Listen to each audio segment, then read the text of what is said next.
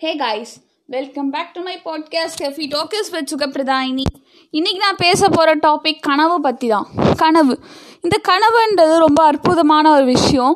ஒரு சராசரி மனுஷன் தான் வாழ்க்கையில் ஆறுலேருந்து எட்டு வருஷம் தூங்குறதுக்கும் கனவு காண்றதுக்கு மட்டுமே செலவு பண்ணுறானா நம்ம கனவை பொதுவாக ஒன் பாயிண்ட் ஃபைவ் ஹவர்ஸாக பிரிப்பாங்களாம். அதாவது நீங்கள் சராசரி ஒரு நாளைக்கு எட்டு மணி நேரம் தூங்குறவங்களா இருந்தால் உங்களுக்கு ஏழு விதமான கனவு வருமா வர கனவில் ஐம்பது பர்சன்டேஜ் நம்ம கனவுலே மறந்துடுவோமா ஒரு நாற்பது பர்சன்டேஜ் நம்ம தூங்கி எழுந்து ஒரு பத்து நிமிஷத்தில் மறந்துடுவோமா மீதி இருக்கிற பத்து பர்சன்டேஜ் மட்டும்தான் உங்கள் பிரெயினில் ஸ்டோர் ஆகுமா?